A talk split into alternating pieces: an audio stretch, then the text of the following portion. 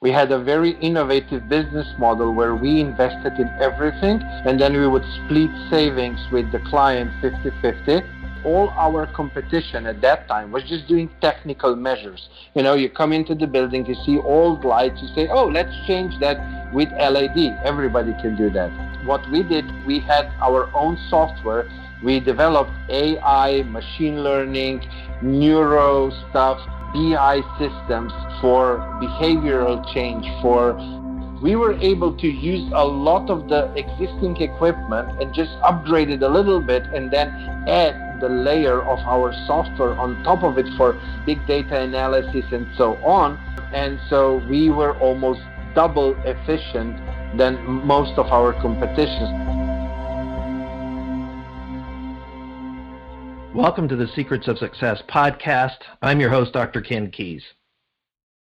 Well, interesting. Today, when we're doing the interview with our guest, I actually had a real tough time just trying to cut it off and end it. I just wanted to keep going. The, the story and the journey of our guest, Miha, was just fascinating. What would it mean to you, or how would you respond? If one day you woke up and all of a sudden you were bankrupt, and because this bankruptcy happened in Eastern Europe, you then had a $5 million tag or loan that would stick with you for the rest of your life. How would you respond to that? Well, Miha takes us through this whole journey of him growing a company and then what happened in the financial collapse of 2008, 2009, and just how he came out on the other side. He's now a coach, and he helps others to embrace their the events that happen in their life, including failure, to be able to what he calls uh, fail forward and fail fast, to be able to move forward to success. So, you'll, anyways, I have a bias. I really love this interview, and hopefully you do as well. You know, we thank you for listening. If you like what we're doing, just please pass it on, leave a positive comment somewhere. I do want to encourage you that this show is sponsored by Consulting Resource Group. And our goal and what we do here is we help people to understand themselves, to develop themselves better as well as just about any other company in the world. And so our commitment is really around you getting to know yourself. So one of the things we want to mention, and I've done in the last couple of shows, and that is our values preference indicator assessment. And the e-course what do you really value that goes with it? You know it's been a breakthrough. Whenever i do conferences and i speak and do this workshop it is transformational. I still remember a career developer been in the business for 20 years and at the end of it she just came up and said you know what? This was so powerful for me and that was just in a 90 minute session so we i take you through what i took this uh, audience through in our e-course step by step not only do you take the assessment, but then you also, I take you through the report and how you apply it and to be able to work on what do you really value in your life and also to take the steps, action steps, so you can go to the next level in your life. So if you're interested, take a peek, take a look, crgleader.com. What do you really value, e course or online courses? So here is today's show, and thank you again for listening with Miha and talking with the Fail coach.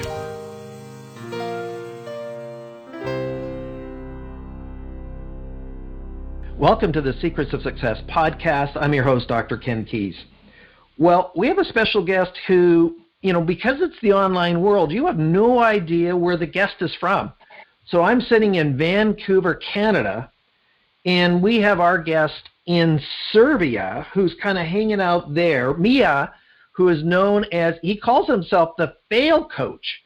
And I'm not saying his last name on purpose because I can't actually even pronounce it. So, Miha, welcome to the show. Hello, Ken. It's a pleasure, huge pleasure to be your guest. And uh, yeah, uh, it's Matlievski for anybody who wants to know my surname. Okay, say that again, uh, just slowly for everybody. Matlievski. See, there you go. And we'll have it in the show notes if you want to know how that is spelled. So uh, thanks again, Miha, for you know staying up late tonight for when we're recording this. Nobody else knows that. Uh, so when we think about failed coach, we'll get into all of that here in a bit. And we met, you know, online a few weeks ago. But before we get into that, I want to get a sense of sort of your history. And so, uh, you know, what part of the world did you grow up in? Oh, I grew up in Slovenia and I lived in Slovenia most of my life. Uh, it was just three years ago that I moved to Serbia, and that was because of. Uh, so I, I, I, was lucky enough to achieve my freedom of choice, and uh, I chose maybe a bit different freedom that, than most entrepreneurs. Um, I, I went to Serbia because they have huge problems with animals, and I do a lot of animal rescue throughout the day. Okay, so that's one of your sort of passions and hobbies is is working with animals. It's it's it's more like uh, all, uh, like a purpose. It's it's one of the two whys, the two purposes why I do everything that I do. So and there's the deeper let's call meaning. It an obsession then. yes, there's a little bit deeper meaning because uh, as I was go picking myself from the hell that I went through in 2009 and 10, uh, I adopted a dog, and I, I, I, honestly I'm not sure if I would still be here if it wasn't for him. Um, and he's my guardian angel. And when I went through the whole thing, when I was able to pick myself up, um, I said I have to give back. Mm. Well, that's obvious. And, you know, we appreciate animals here at home. I actually grew up on a dairy farm. Uh, I get that. I can't say that I have, uh, even though we have a cat in our house, which is technically my wife's, and I don't have a love loss for uh, cats. I love dogs, but I don't have a dog in a city uh, environment. We always had them on the farm, and they'd run around and be free. So, with that, Miha, I want to kind of go back to your growing up years what was life like, and what did your uh, parents do, and sort of what was as a kid, what was that like for you? Oh boy, that that was like a dream. I mean, um, one day when I will write my book finally, uh, the first chapter will be the per, not so perfect perfect childhood, and and I'll get to the not perfect part later. But I I, I was living a dream life. Uh, anything that a child can want. We were living together with my maternal grandparents. Um, I was the only child, so four people who had nothing else to do in this world but to tell me how much they love me, do everything for me, buy me everything, um, never held me accountable. Um, well, there, there's, there's an issue, isn't there? Yeah, so yeah, you see where I'm going, and yeah. and you know everything would be perfect uh, if uh, when I was 23, my father wouldn't suddenly die, and a few months before that, both grandparents. So um, suddenly I woke up into the real world. And, you know, it's not nice when you wake up into the real world when you're 23 and you don't know how the hell do I wake up to an alarm clock? How do I change a light bulb? I mean, I was at that level. I was as spoiled as it gets. Um, you know, I dropped out of high school when I was 17 just because. You know, like, why would I learn about history? What good will that do to me uh, in my life? You know, things mm. like that. Not that I was stupid.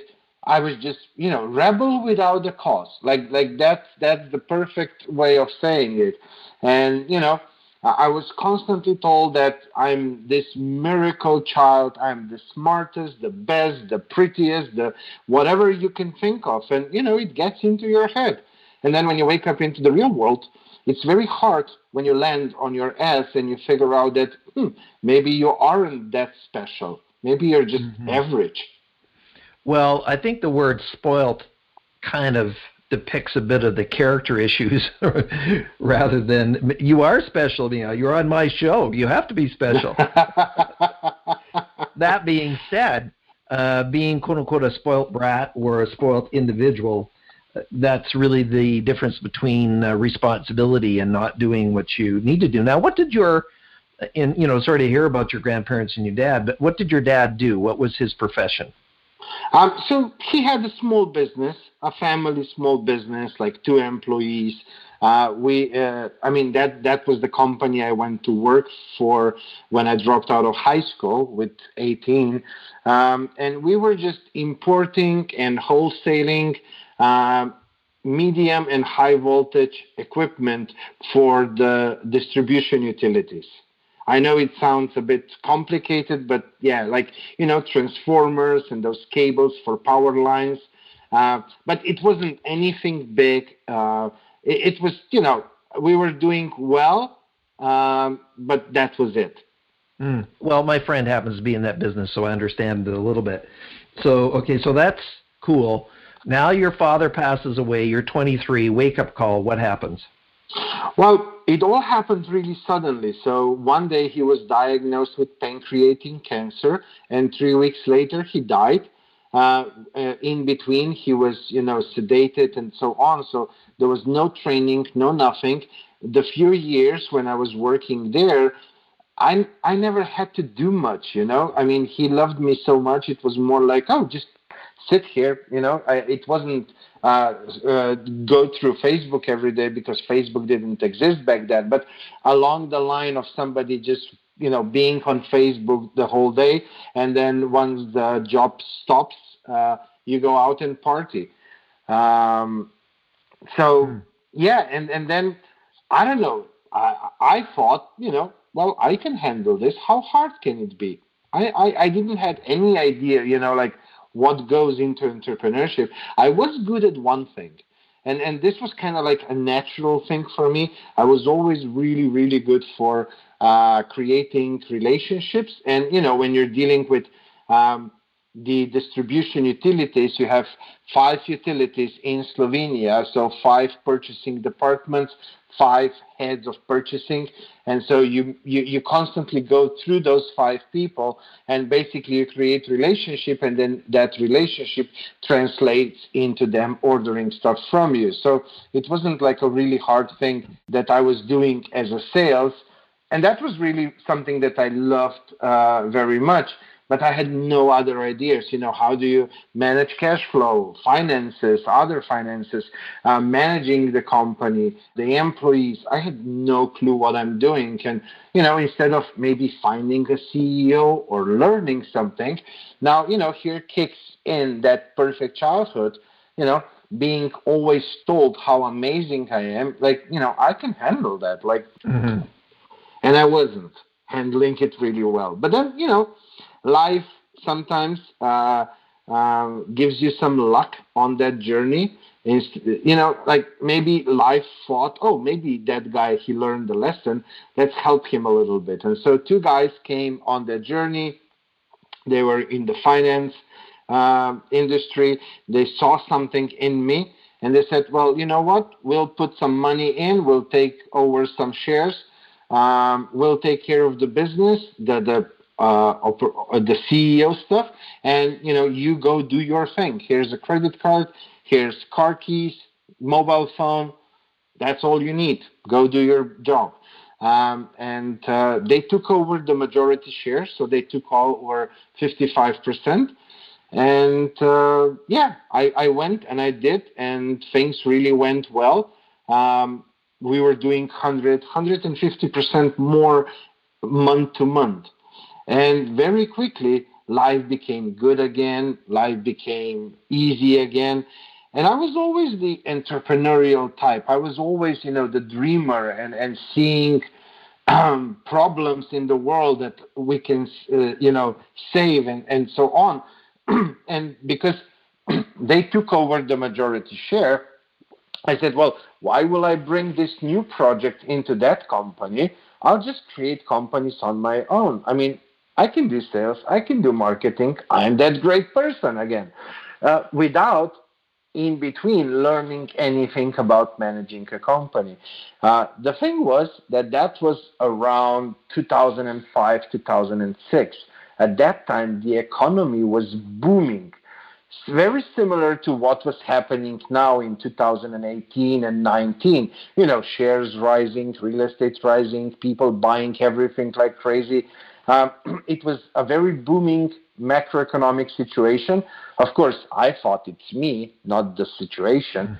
Mm-hmm. Uh, and and so with a little, with a good idea, a bit of marketing, good sales, you were able to grow to seven and even eight figures uh, without laying down, you know, solid foundations. Now, because you know, when you're building a house, you're not putting foundations uh, first for the good times. You're putting them in for when you have a lot of rain and wind and tornadoes and so on. That's when you need the foundations. And so fast forward 2008 and 2009, so the crisis, the financial crisis that hit US in 2008 uh, didn't uh, uh, arrive to Europe uh, only in 2009. And we thought, you know, oh, that's in the US, that won't come here. Oh boy, are, were we wrong. And, and, you know, when that happened, of course, my, my companies at that time, they, they didn't have the foundations. Um, and one of them was in real estate project. Um, I was co-signing everything personally. My other mm. companies were co-signing.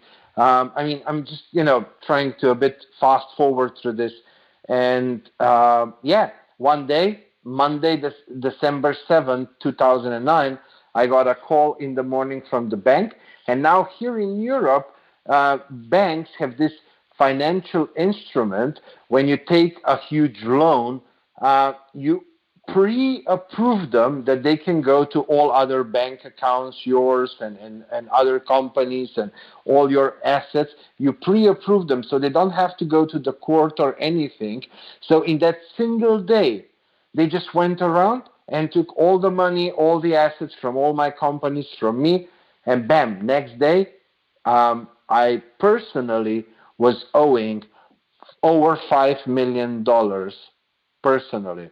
And again, due to certain laws um, on bankruptcy laws, because they're a bit stricter than I know stricter than in U.S. I'm not sure uh, how that is in Canada.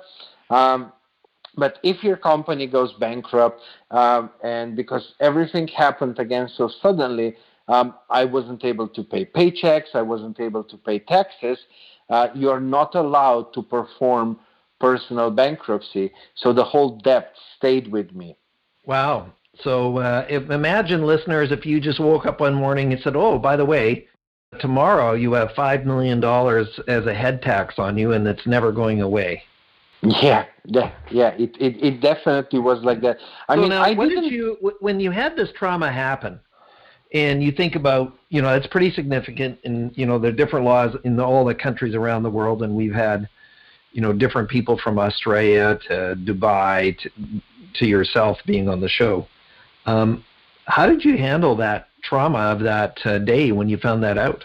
Well, I mean, of course, I was shocked, and I was I, I, I couldn't understand, even though you know they were telling me, you know, uh, we made calculations, prices of real estate dropped so significantly that you will end up in a huge minus. And we just began uh, with the construction. So, of course, they were right. But I was like, you know, how can you do that? No, we'll make it happen. Things will change. And the bank was just, no, we are ending this agreement because, you know, it's better to cut our losses now than later once we invested so and so many tens of millions into this. And at the first thing, it wasn't like, oh, where am I now? Uh, I, I actually made a list. I was convinced that I can pull this off. You know, I'll go with, through my other companies. I'll go to um, my buyers and so on, and you know, make deals. And maybe they'll pay me something up front, and then I'll put a little bit of that money everywhere, and you know, I'll make it happen. But the thing was that all that catastrophe, financial catastrophe, happened so suddenly, and it reflected on most of the country. And, you know, uh, I wasn't making anything happen. So the real realization came only about two or three weeks later when, you know, I, I went through the list. I tried everything that I could think of and I wasn't able to do a single thing. Now that's when it really hit me, and that's when it was really um, a feeling of despair, being, mm-hmm. You know, uh, not able to do anything. Um, I mean, you know, even if bad things happen to me, for example, even now, I can handle that, you know, as long as I can do something about it. But at that time, I felt I can't do mm-hmm. anything mm. about it. And and then slowly, you know, the darkness starts creeping in, depression, anxiety, stress, all of that. Plus, phone calls from people and companies who I personally owed money to became very aggressive. They were threatening me with not just lawsuits, but much other stuff. And of course, you know, now looking back, of course, nobody would actually really kill me. They were just, you know, you trying to use all the things that they came mm-hmm. up with. Maybe they thought, you know, uh, maybe this guy has a bank account in Switzerland, and if we press him hard enough, you know, he'll find the money or whatever. I mean, you know, and they were also um, needing oxygen because this was small businesses, uh, families, and so on. Mm-hmm. You know, like all my uh, employees and, and, and so on. So, uh, so the emotions, uh, because I never wanted to and to do anything like that to them. You know, it wasn't like it was my intention. I really went with all my heart into all those projects. So that emotions plus the threats plus being so lost and so confused, I actually believed all the threats and so this was just a permanent state of anxiety, depression, all of that. Like my head was a walking mm. nuclear reactor just waste, waiting to burst open, you know, it, it, and it was 24 7. And, and that was what was killing me most as the time went on because all I wanted was some peace and quiet, and I wasn't able to that peace and quiet. When I was home alone, it was unbearable. When I went out, I wasn't present. I, I was in my head, um, and it was this back and forth, and, and I couldn't find any peace anywhere. So, so now you've, you're you're going through this emotional toil, and I get that. I understand that. So then, um, and just the burden, the thought of all the people you owe. I think even from an integrity point of view, Miha, you don't want to let your friends, your employees down. And so there's this part of I don't want to call it. Um, it was sort of orchestrated shame on you. So with with that, um, what next to kind of get out of this hole? What did you do? Well, I mean, this lasted for quite a few weeks and months, and as the time went by, you know, it was more dark and darker and, and even darker. And every month you think, you know, this was the most terrible month that I ever had in my life. And then, bam, next month it surprises you with even more darkness. Um, so, you know, you start wondering, is it worth going on like this? And, and you start thinking, you know, you, you, you, you, you don't even think that oh, this will pass one day, you know, like the whole economic situation. I was convinced that this is it. The whole world has fallen apart. Um, mm-hmm. you know, we abused the system, and now this is it for the next 50, 100 years. So this is it, what my life will be until I die. And then you start questioning, you know, like why, why would I even go on? And then you know, you start Googling stupid things like suicide and how to do it and, and so on. And then it was in the spring of 2010, uh, one evening, late in the evening, about 10, 11 p.m., um, that day I got the notice that uh, my last things, my apartment will be taken away uh, as well in a few days and I was on the balcony alone. Oh yeah, I've got, I got divorced in that time, and, and I lost a bunch of friends that I thought were my friends, but when they heard what happened to me, they never returned my calls and so on. So you know, even that feeling that you are all alone in the whole world. I mm-hmm. basically just had my mom, and, and that was it at that time. Um, and so I was sitting on the balcony, um, and, and just like that, I, I still don't know how the whole thing went, but I just climbed on the other side of the fence. I was holding myself with my left hand, and I was already inclined over the edge, you know, like, I don't know, 45 degrees. I was watching down. I can remember like it was yesterday, this part, watching down. And the thought that went through my head was, Am I going to make this right? Or will I just end up on a wheelchair because I was on the fifth floor? You know, if you're on the 20th floor, you jump, you die, no brainer. Fifth floor, things can happen. Because for me, suicide wasn't to escape, you know, not paying people back or anything. It was to escape not having any peace and silence in my head. That mm. noise drove me to that point. And, and for me, suicide was you jump, you die, it might hurt for a second, but then it's all peace and quiet. That, that was, mm-hmm. you know, my idea. And then at that moment, as, as I said that to myself, it was almost like, I mean, the best way I know how to explain it and you know uh, english is only my third language so sometimes i struggle a little bit with the vocabulary as well uh, but the best way i can explain it is almost like you know Miha split into two Mihas and one Miha started yelling at the other Miha and i used a lot of juicy words and i'm not going to repeat that here on your podcast uh, but you know along the lines, you know, like, oh, why did you go into that project? Why did you sign this? Why did you not go to the lawyer? Why, why, why, you know? But the common word was you. And, you know, back to the perfect childhood, um, whenever something good happened to me, I never appreciated it because it was just normal that good things happen to me because I'm this amazing Miha. Whenever something bad happened to me, I always found an excuse. My parents always found excuse, and then I just continued doing that. And you know, in in the financial crisis, it was super easy to find blame outside mm-hmm. of you. You know, the recession, the crisis, the government, the banks, so easy. And this was the first time ever for me to actually take ownership.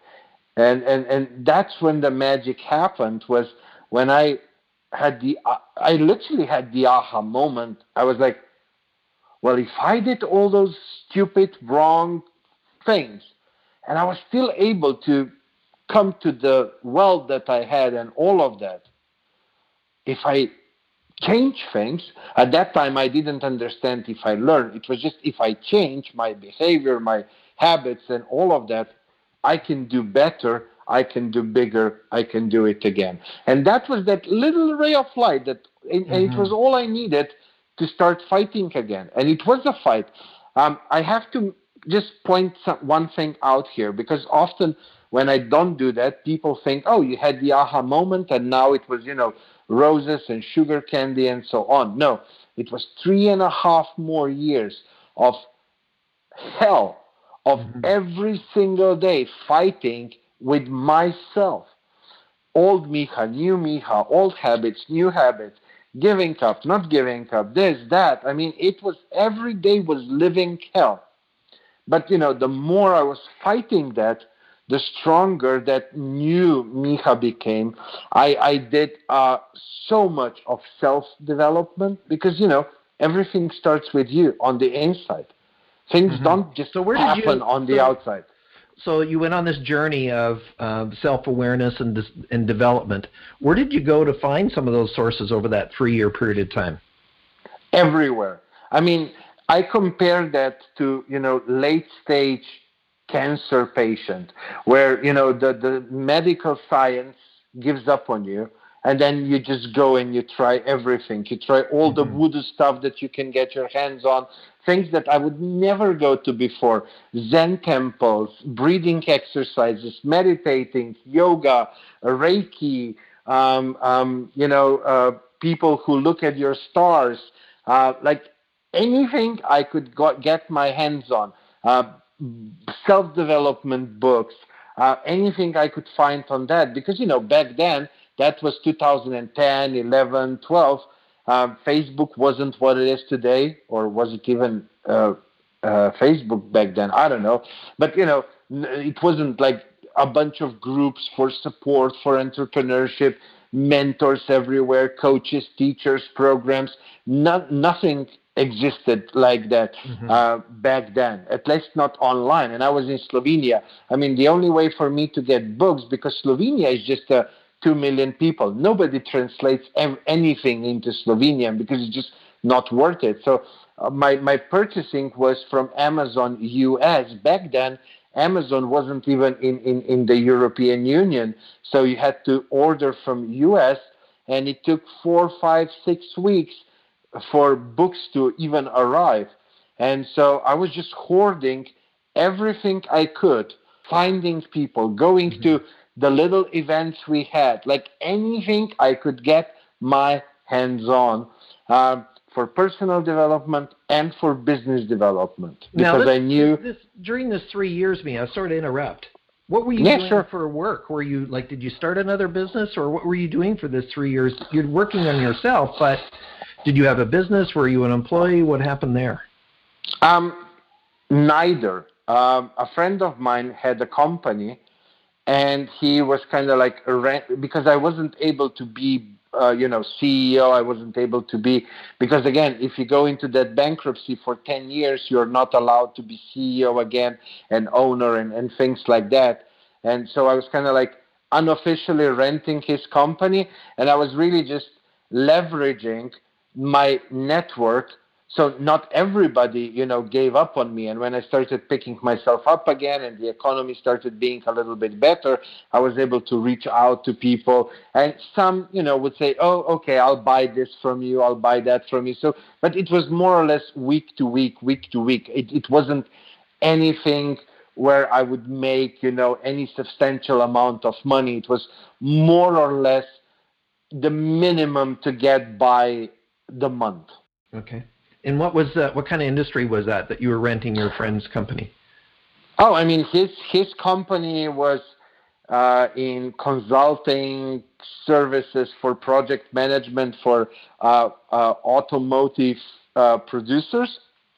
Uh, but you know, I was just doing my stuff, and and he would just issue invoices, and then you know, pay me out a little bit of the profit.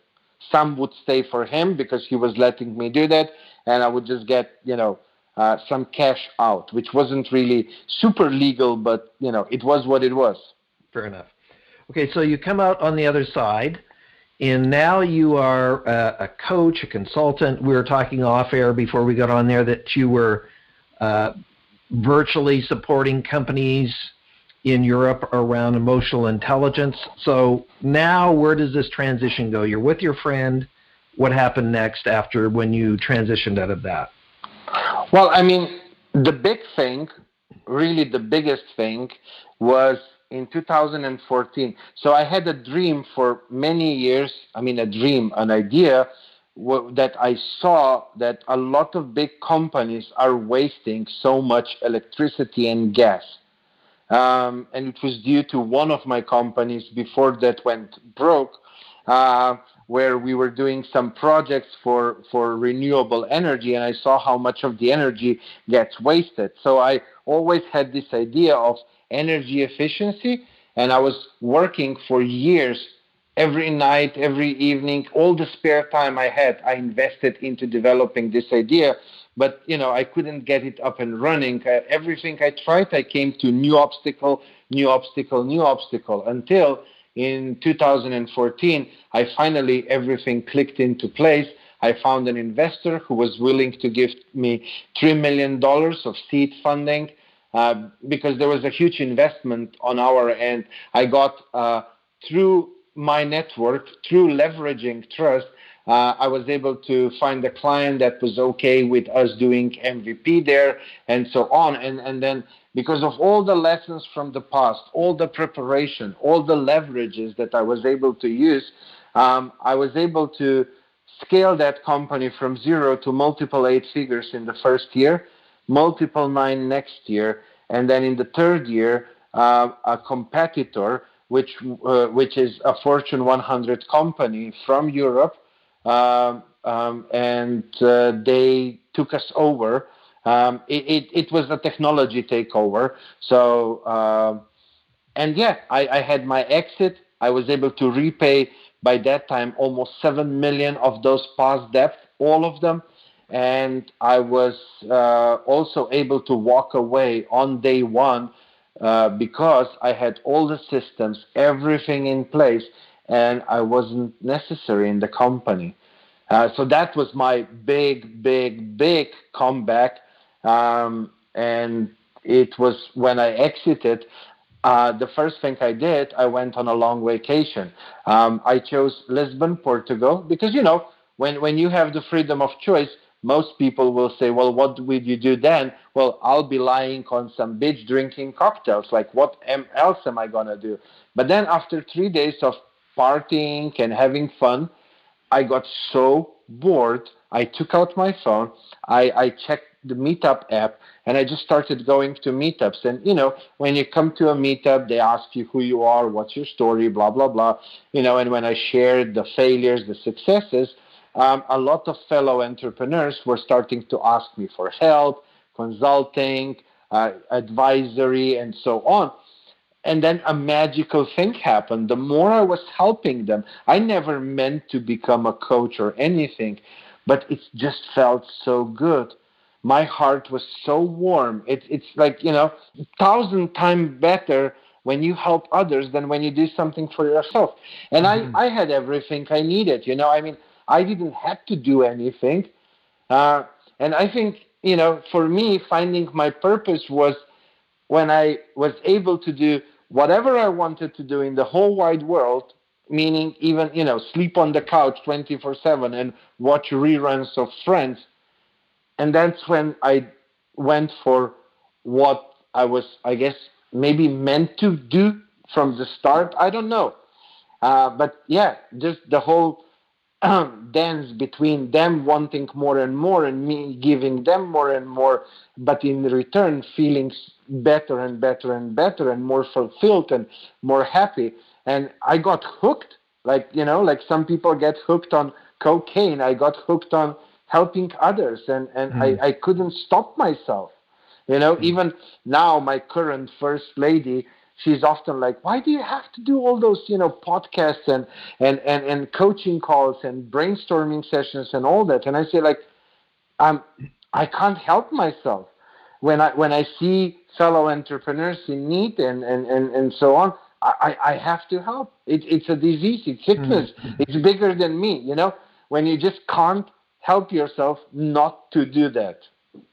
Well, I get it, uh, Miha. I mean, if somebody phones me and says, "Listen, we'd like you to be on our podcast," and there's a fit, it's not even a question if I'm going to do it or not. It is just it's easy peasy. It's you are energized by it, and that clearly yeah. is for you. Now, if you can believe it, believe it, Miha, we only actually have a few minutes left, and we've just actually gotten into your story. your story, but I I appreciate, and one of the things I want to say to the listeners is, uh, Miha, you've been uh, open and authentic and real about all the stuff that you've been through and transparent. And so thank you for that.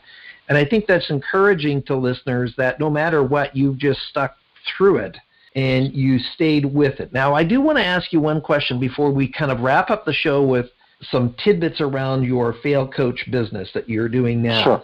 And that is, what was the technology, uh, without breaking patent laws, what was the technology that you came up with uh, came up with that was saving energy? Like in in in a nutshell or a, a simple statement what was it yeah, that you sure. were teaching people what to do? Sure. I mean we were actually doing it. We had a very innovative business model where we invested in everything and then we would split savings with the client 50-50 and those were huge clients uh, but the thing was that all our competition at that time was just doing technical measures. You know, you come into the building, you see old lights, you say, oh, let's change that with LED. Everybody can do that. Uh, but what we did, we were use, we, we had our own software. We developed AI, machine learning, neuro stuff, uh, BI systems uh, for behavioral change. For um, uh, so we were able to use a lot of the existing equipment and just upgrade it a little bit, and then add the layer of our software on top of it for uh, big data analysis and so on. Uh, and so we were almost double efficient than most of our competition. So if they can save you 20, we can probably save you 35 to 40 percent of uh, your elect- uh, electricity and gas. And we we made huge savings. Now our clients they were they, they, their bills were in hundreds of millions per year just for the energy. Those were you know some of the Fortune 500 companies and so on. Uh, so so uh, the thing was that we upgraded that whole thing from, from just um, technical measures into a more mm-hmm. sophisticated mm-hmm. thing. And so most of our competition back then, they had the ROI on the investment of eight to nine years. So you have a building, existing building, and you want to make it more efficient. You invest in it, and then you wait eight, nine, sometimes even 10 years for that investment to come back. Uh, now, if you're splitting 50-50, you would wait 20 years. You know, uh, but we we were able to have break even in three to four years, and that was huge because most of these contracts are 12 to 15 years. So we would break even in third and fourth year, and then it's just for pure profit. Mm, cool. Well, thank you for that. So now in your business, and we'll allow ourselves just a couple of minutes to go over here, Miha.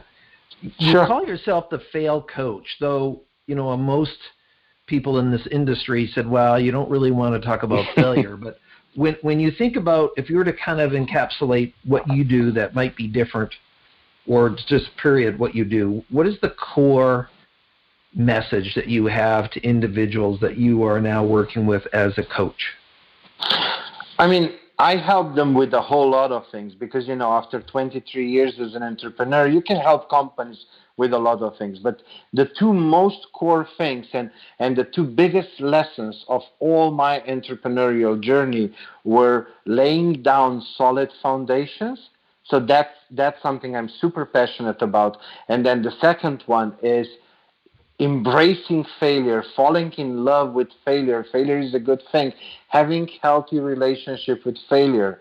Failure is the most amazing thing when you know how to handle that, when you use it in the right way. It can be your best, best buddy on the journey to success. I mean, you know, Ken, you've been in business for a long time. Uh, just uh, like me, Mhm. and and e- everybody in your listen uh, from your listeners who have been in business for some time.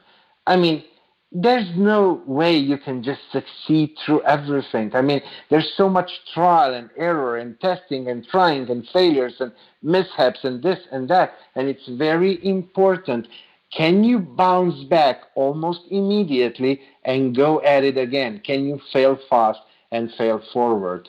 Uh, If you do that, you will reach success so much sooner. But there is no entrepreneurial journey without those roadblocks and bumps and, and testing and trying and failing.